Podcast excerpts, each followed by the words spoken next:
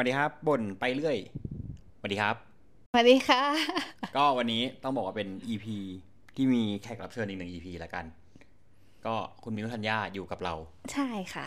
ก็จริงๆ แล้ววันนี้มันเป็น topic ที่เราขุดมันมาจากการที่แบบช่วงนี้เราบ่นกับมิวเยอะมากเลย เรื่องที่จอดรถคอนโดอืมเออ พอดีว่าคอนโดที่เราอยู่มันมีปัญหาเรื่องที่จอดรถ อืมด้วยความที่ว่าคนมันอยู่เยอะ ใช่รถใช่มันก็จะเยอะ ใช่อืมเราก็เลยจะมาคุยกันก่อนว่า เฮ้ยทำไมแบบคอนโดเขาถึงสร้างที่จอดรถแบบให้มันไม่พอดีกับปริมาณห้องอืมอืมเออเออเพราะทำไมอะไรยังไงอย่างเงี้ยเออ เราจะเริ่มจากข้อกฎหมายก่อนแล้วกันเนาะเราคิดว่าหลายคนเนี่ยไม่รู้นะว่าจริง ๆ แล้วกฎหมายเขากำหนดอัตราที่จอดไว้ เออ ว่าต้องเป็นแบบไหนยังไงอย่างเงี้ย คือไม่ใช่แบบว่าจะมาเอะอะจะสร้างคอนโดแล้วแบบจะสร้างที่จอดรถเท่าไหร่ก็ได้อย่างเงี้ยมันไม่ได้นะอืมอืมมันมีเหมือนกับว่ามินิมัมไว้อะขั้นต่ำ เอออืมอย่างมันจะแยกใช่ไหมระหว่างกรุงเทพแล้วก็ต่างจังหวัด ใช่มันจะแยกอ่าอย่างเช่นกรุงเทพจะเป็นยังไง กรุงเทพจะเป็นแบบอ่าร้อยยี่สิบร้อยี่สิบตารางเมตรอ่ากับหนึ่งช่องจอดอ่าฮะหรืออ่าเอาง่ายๆก็คือ ถ้าคอนโดของของเราอย่างเงี้ยสมมติว่ามีห้องสามสิบตารางเมตรอย่างเงี้ยสี่ห้อง ไอ้สี่ห้องเนี้ยก็จะได้เท่ากับหนึ่งช่องจอดอืมก็เอาง่ายๆคือขั้นต่ำคือประมาณยี่สิบห้า เปอร์เซ็นต์มละกันอืมก็คือเหมือนแบบต้องมาแย่งกันเอง ใช่ต้องแย่งกันเองอ่าฮะเออ เออแล้วถ้าต่างจังหวัดเออสองร้อยสี่สิบตารางเมตรต่อหนึ่งช่องจอดอืมหมายความว่าแปดห้อง ถ้าห้องละสามสิบตารางเมตรอะนะ เพราะแปดสามมันยี่สิบสี่ใช่อืมอืมอืมสองร้อยสี่สิบตารางเมตรต่อหนึ่งช่องจอดอืมเออ เออ จริง ๆ แล้วเนี่ย เราอะสังเกตอย่างหนึ่งว่า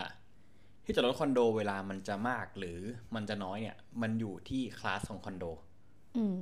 เออ ถูกปะถ้าคอนโดที่ราคามันไม่แพงอะนึกภาพออกว่าที่มันจะมีหลาย ๆ ตึก หรือแบบตึกมันจะมีปริมาณยูนิตเยอะๆอย่างเงี้ยอืมอืมมันก็จะที่จอดรถมันก็ยังไงก็ไม่พออยู่แล้วอะอืมก็จะน้อย ใช่อืมคืออย่างอย่างที่บอกไว้ว่าขั้นต่ำอะเขาให้ได้แค่ยี่สิบห้าเปอร์เซ็นถ้ามีหนึ่งพันห้องอะ จะได้แค่เอ่อเท่าไหร่วะสองร้อยห้าสิบห้องอืมเออ แล้วที่จอดรถคอนโดมันจะเป็นแบบไหนนะ first come first first serve serve อืมก็คือมาก่อนก็ ได้จอดก่อนใช่แต่ถ้าเกิดแบบอยากมีที่จอดประจำของตัวเองก็คือต้องจ่ายเงินเพิ่ม แต่ว่าอันเนี้ยก็คือจะไม่ได้มีทุกคอนโดเออปะเออจะไม่แบบได้มีมีแค่บางคอนโดที่สามารถฟิกที่จอดรถได้ก็คือใช่ต้องจ่ายเพิ่มรายเดือน ใช่อืมแต่มันอยู่ที่การบริหารงานของนิติไงอืมอืมมันก็จะมีบางคอนโดที่เหมือนกับว่า เออเขาอาจจะเปิดมานานแล้วอาจจะสองสามปีแล้วแต่ว่าคนอยู่ไม่เต็มอย่างเงี้ยอืมซึ่งตรงเนี้ยขาจะให้ใช่นิติเขาก็อาจจะใช้ในการหาเงินอืม ในการเข้าเป็นส่วนกลาง อย่างเช่นเป็นการให้จอดคันที่สองอะใช่ อืมเออแต่ว่ามันก็จะมีกฎหมายด้วยนะ ที่เราไปอ่านมาคือมันก็จะมีกฎหมายด้วยว่า ถ้าเกิดในกรณีที่ว่ามีผู้อยู่อาศัยเยอะ เยอะแล้วอะเขาสามารถยกเลิกสิทธิ์คันที่สองได้อืมอืมมันมีในเรื่องของกฎหมายออกมาที่มันเหมือนกับเป็นคำพิพากษาที่มันมีการฟ้องร้องกันแบบเป็นเคสนานแล้วอะมันก็เหมือนเป็นแนวทางเลยว่า ถ้าเกิดสมมุติว่า ตอนเนี้ยคันที่สองเนี่ยทำให้คันแรก เขาไม่ได้จอดอะก็สามารถที่จะยึดคันที่สองอะที่จอดรถคันที่สองอะคืนได้เลย อืมเอออืมแล้วจริงๆมันมีอีกกฎหมายอีกข้อหนึ่งก็คือถ้าคอนโดที่ระดับราคาแบบสิบล้านอัพอะจำเป็นต้องมีที่จอดให้ครบหนึ่งร้อยเปอร์เซ็นต์อืมเออ ซึ่งคำว่าหนึ่งร้อยเปอร์เซ็นเนี่ยก็คือเทียบกับปริมาณห้องนะ สมมติว่า คอนโดเนี้ยกำหนดว่าทุกห้องไม่ว่าจะเป็นห้อง one bed two bed หรือเป็นห้องแบบ penthouse อย่างเงี้ย จะมีได้แค่ห้องละหนึ่งที่จอดอืมก็หมายความว่า ถ้ามีร้อยห้องก็ได้หนึ่งร้อยช่องจอด ต่อให้ห้องคุณจะเป็น two bed อะทั้งที่แบบมันควรจะต้องแบบว่าเฮ้ยจอดได้สองคันอย่างเงี้ย ก็ไม่ได้ จะได้แค่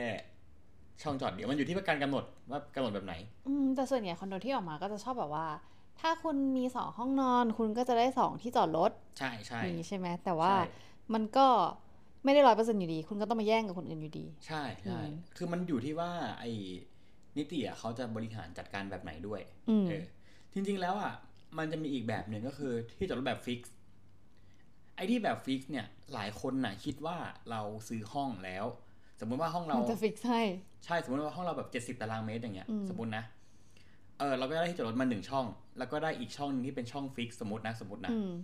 เราอะจะต้องจ่ายค่าส่วนกลางในช่องที่ fix เว้ยก็คือเพิ่มไปอีก ใช่อีกสิบสองตารางเมตร สมมติว่าห้องคุณอ่าหนึ่งร้อยตารางเมตร คุณต้องจ่ายเป็นหนึ่งร้อยสิบสองตารางเมตร ก็คือเหมือนเขาแบบไปคิดค่าที่จอดในส่วนกลาง ใช่ โดยที่เราไม่ต้องจ่ายรายเดือน ใช่ใช่อ่านั่นนี่คือหลายคนไม่รู้ อ่าอ่าเออจริงๆแล้วเราเราแบ่งอย่างนี้ดีกว่าว่า ถ้าคอนโดเราใช้คำว่าที่ราคาวันเบสไม่เกินสามล้าน หรือเป็นสตูดิโอแล้วไม่เกินสามล้านอืนะมอันนี้เราว่าเป็นตลาดแมสยังไงที่จอดรถร้อยทางร้อยอะไม่พอ อืมเราสังเกตได้จากปริมาณลิฟต์ก็ได้ ลิฟต์กับจำนวนยูนิตนะ เอออย่างกับบางคอนโดอย่างเงี้ยมีทั้งหมด 1,500 ยูนิต แต่ลิฟต์มี 6 ตัว สังเกตดูสิว่าอัตราความหนาแน่นของการใช้ลิฟต์มันจะสูงมาก อืมอืมอืมอืมแต่ถ้าเกิดว่าคอนโดที่แบบว่าจำนวนยูนิตสักแบบ 500 ยูนิต อย่างเงี้ยแล้วแบบลิฟต์มีสักแบบ 5 ตัวอย่างเงี้ยมันก็ถือว่าน้อยมากเลยนะ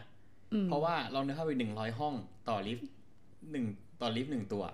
ก็ถือว่าน้อยอืมเออเพราะมันคงไม่มีใครแบบใส่มาแบบ6ตัวเอ7ตัวอหรอกอย่างใช่เงี้ยใช่เออ นั่นแหละแต่ถ้าเกิดเราเป็นคอนโดที่แบบระดับราคามาแบบสี่ล้านอัพขึ้นไปในคอมเมนต์ของเราอะ่ะ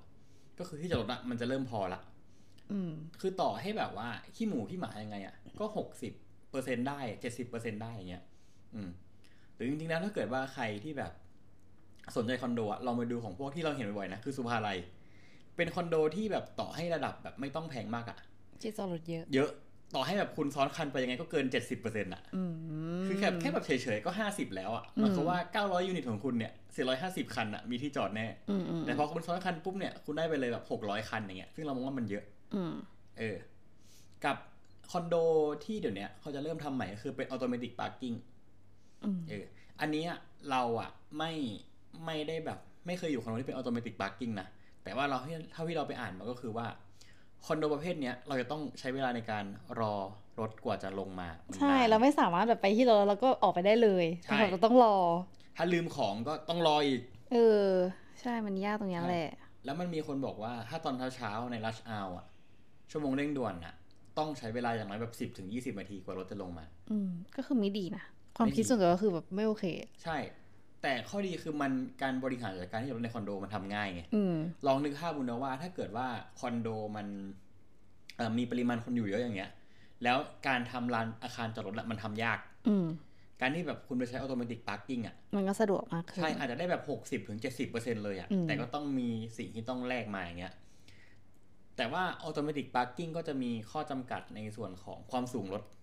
อืม อืมอย่างกับรถ รถพวกเราอย่างเงี้ยรถพวกเราสองคนน่ะ ได้ แต่ถ้าเป็นอย่างกับ Alphardอย่างเงี้ยไม่น่าได้เอา Alphard ไม่ได้เออ Accord ไม่ได้อ่าเห็นบอก Accord Camry อาจจะแบบเบียดเบียดมากๆเลยอย่างเงี้ยอืมเออคือวามมันกว้างใช่ไหมมันไม่ได้ใช่ไม่ใช่เรื่องของความสูง มันมีบางอันที่แบบว่า บางที่อะโคโรล่าครอสน่ะ ไม่ได้อืมเพราะเฮด o ูมสูงอืมอืมแต่เป็นพวกแบบ CHR หรือเป็นพวกแบบ HRV อย่างเงี้ยจอดได้ เออ ที่ที่แบบไปอ่านๆมานะ เออนั่นแหละ แต่คือนั่นแหละพอแบบพอ mindset ของคนซื้อคอนโดอะเขาคิดว่าเขาซื้อห้องหรือเขาเช่าห้องหรืออะไรก็ตามเนี่ยเขาต้องได้ที่จอด แต่จริง ๆ แล้วอะ ต้องอย่าลืมนะว่า คุณซื้อแค่ห้องนะคุณไม่ได้ซื้อที่จอดรถก็คือคุณได้ที่จอดรถแต่คือคุณก็ต้องมาแย่งคนอื่นเอา ใช่ คือที่จอดรถเขาไม่ได้ขายไงเขาขายห้องเขาไม่ได้ขายอืมที่จอดรถสักหน่อย ใช่แล้วว่าอันเนี้ยคือสิ่งที่แบบหลายคนน่ะ เข้าใจผิดมากๆเว้ยเออ คือเราต้องอย่าลืมนะว่า บางที่อะเขาบริหารจัดการโดยการให้มันมีแบบ มีมอเตอร์ไซค์ด้วย อืมบางที่จะให้แบบว่ารถยนต์คันหนึ่งมอไซค์คันหนึ่งใช่หรือแบบบางที่ก็จะแบบคุณต้องเลือกอย่างใดอย่างหนึ่งใช่อะไรเงี้ยเอออืมซึ่งตรงเนี้ยมันมีผลกระทบตามมาหมด ใช่ใช่อย่างเช่นบางที่อย่างเงี้ย ให้รถยนต์ได้แล้วก็ให้มอเตอร์ไซค์เนี่ยเป็นคันที่สองโดยที่ต้องเสียเงินเพิ่มอย่างเงี้อืยมอ่า มันก็จะมีข้อดีตรงที่ว่าอ่า เงินที่จ่ายเป็นคันที่สองอะเข้าสู่ส่วนกลางเข้าสู่นิติอืมแล้วเวลาที่เวลาที่เหมือนว่าเราต้องไปบำรุงแบบรักษาค่าส่วนกลางอะ เออ มันจะได้ประหยัดเงินมากขึ้นอืมอันนี้กับคอนโดเราอย่างเงี้ย เราเราเคยพูดบ่นบ่อยแล้วว่าอย่างกับคอนโดเราอย่างเงี้ยมีมอเตอร์ไซค์เยอะมาก แต่ว่าเขาก็เก็บค่ามอเตอร์ไซค์ก็จอดเขาถือว่าแพงนะแต่ว่าเดือนหนึ่งได้ประมาณแบบสี่หมื่นห้าหมื่นอะอืมปีหนึ่งก็ห้าแสนหกแสนอย่างเงี้ยอืมอืมคนอาจจะมองว่าเฮ้ยตัวเลขดูเยอะมาก แต่พอเวลาที่เราต้องไปคิดว่า ต้องไปบำรุงส่วนกลางอะ สระว่ายน้ำต้นทุนก็สูงอยู่แล้วนะ ค่าฟิตเนส ค่านั่นค่านี่อย่างเงี้ย ค่าองค์ค่าแอร์อย่างเงี้ย มันก็อาจจะไม่พอก็ได้อย่างเงี้ยอืมใช่เออ หลายคนอะชอบคิดว่าแบบ เฮ้ยทำไมแบบต้องนั่นต้องนี่ด้วยแต่ต้องอย่าลืมนะว่าบางทีคอนโดที่เราอยู่อะมันมีส่วนกลางไง หรือหมู่บ้านจัดสรรยังไงก็ตามมันก็ต้องโดนเก็บค่าส่วนกลาง อืมถูกปะใช่ เพราะว่าอะไร มันมี มันมีสิ่งที่แบบว่าเป็นฟ a ซิลิตี้ให้คุณได้ใช้ไง เออเขาก็ต้องมีการบำรุงรักต้องษาเออมันต้องมีการบำรุงรักษาอะไรเงี้ยยิ่งคอนโดที่แบบว่า ส่วนกลางใหญ่เออๆฟิตเนสเปิด 24 ชั่วโมง หรือแบบสระว่ายน้ำยาวมากอะไรเงี้ยเออมันก็จะแบบค่าบำรุงรักษามันก็จะเพิ่มขึ้นไปอีกอะใช่เออยิ่งนานมันยิ่งโทรมด้วยไงคอนโดใช่อะใช่เออพอไปพออายุอาคารมันเข้าปีที่ห้าจะเริ่มเห็นสภาพชัดแล้วว่าคอนโดไหนที่เริ่มเก็บค่าส่วนกลางไม่พอ เราก็เริ่มเห็นว่าทำไมสี ทำไมสีมันซีดอืมทำไมมีรอยแตกทำไมเขาไม่แก้อย่างเงี้ยอืมอืมซึ่งวันนี้มันเป็นค่าใช้จ่ายหมดเลยนะเว้ยใช่ใช่เออ เราอะเคยแบบไปยืนอ่านอ่านๆเวลาค่าที่เขาทาสีคอนโดอะบางที่อะค่าทาสีอะเป็นหลักแสนเลยนะเพราะมันมีค่าความเสี่ยงของคนที่เขามาทาสีด้วยนะอืมเราต้องอย่าลืมนะว่าแบบคอนโดบางทีค่าทาสีจะแบบเกินไปแบบสองแสนสามแสนเลยอะอืมอืมอืมเออ แล้วแบบมันไม่ใช่สิ่งที่แบบว่า จะมาแบบทำทีเดียวเสร็จเขาต้องแบบนัดคิวต้องทำนั่นทำนี่ด้วยไง เอออย่างเงี้ยเออเออเออประมาณนั้น ก็อยากจะพูดให้ฟังเฉยๆเพราะมันมีบางคนที่เราคิดว่าเข้าใจผิดว่าซื้อห้องซื้อคอนโดแล้ว ต้องได้ที่จอดรถอืมแต่แล้วาปัญหาเนี้ย มันเกิดขึ้นกับคอนโดที่ราคาไม่เกินสามล้านแหละอืมพอมันสามล้านอัพขึ้นไปเป็นสี่ล้านอะแล้วว่าสี่ล้านจะเริ่ม ไม่มีปัญหาละอืมอืมอืมจริงๆ เราคิดอย่างนี้เลยว่าถ้าคอนโดของคุณไม่ใช่เป็นโลไรส์ที่เป็นแปดชั้นน่ะเออ แล้ว แล้วเหมือนกับว่าราคาไม่เกินสามล้านห้าตีไปเลยอย่างนี้แล้วกันนะเกิดปัญหาแน่ๆส่วนโลไรส์ยังไงก็เป็นปัญหาไอคอนโดแปดชั้นน่ะปัญหาจะเยอะอยู่แล้ว เพราะว่าปัญหาที่จะลดคือ ถ้าเกิดว่าเขาไม่ทำชั้นใต้ดินน่ะก็จบเลยไม่พอใช่ หรือไม่ทำอาคารจอดรถแยกต่างหากอะก็ก็ไม่พออืมเพราะจอดได้แค่ใต้อาคารไงอืมเออเออจริงเพราะจริงๆมันต้องมองถึงเรื่องความปลอดภัยด้วยการจอดรถรอบอาคารอย่างเงี้ยเออฉะนั้นก็ถ้าใครที่มีแผนจะซื้อคอนโดอะเราคิดว่าคนดูเปอร์เซ็นต์ ของที่จอดรถก่อนดีกว่า อืมนะ ถ้าไปซื้อแพงมันก็คงไม่ไหวหรอกเพื่อที่จอดรถอะใช่คนส่วนใหใช่ญ่ก็คงจะเลือกที่จะไปแย่งที่จอดรถเอามากกว่าอืมแล้วก็ไปบ่นเอาทีหลัง ซึ่งมันก็แก้อะไรไม่ได้อืมนึออปะก็ได้แค่บ่นเออใช่ใช่ก็ประมาณนั้น เราคิดว่าเปอร์เซ็นต์ที่เปอร์เซ็นต์ที่ดีคือประมาณห้าสิบอืมแต่ก็ยากหน่อยเอาเอาง่ายคือถ้าคือคุณซื้อคอนโดแพงอะทุกอย่างจบ อืม อืม เอาง่ายคือมันก็ตามที่ปริมาณเงินที่เราจ่ายไงอืมอืมเหมือนบ้านจัดสรรหรือบ้านอะไรที่เราซื้ออะ ลองนึกภาพดีถ้าเกิดเราซื้อบ้านจัดสรรในราคาแพงเนี้ยเราก็จะมีที่จอดรถเยอะเหมือนกัน อืม เออ ถ้าเกิดเราซื้อถูกอาจจะแบบได้แค่คันหรือสองคันที่แบบพอดีเป๊ะมากๆอย่างเงี้ย แต่พอคุณแบบ ราคาบ้านของคุณมันเริ่มแบบไปแบบห้าล้านหกล้านเจ็ดล้านอย่างเงี้ย เราก็จะเริ่มเห็นว่าไซส์บ้านกับทำเลเนี่ยมันก็ก็เริ่มน่าสนใจมากขึ้นอะไรอย่างเงี้ยมใช่ใช่ก็อืมไม่มีอะไรแล้วเนาะอืประมาณนี้แหละนี้ก็โอเคครับ เอาไว้เจอกัน EP หน้า EP นี้บ่นให้ฟัง ไปละมาบ่นจริงบ่นจริงๆบ่นจริงๆไม่ก็ให้ความรู้อืมๆโอเค ก็ไว้เจอกัน EP หน้าครับผม บ๊ายบายค่ะ สวัสดีครับ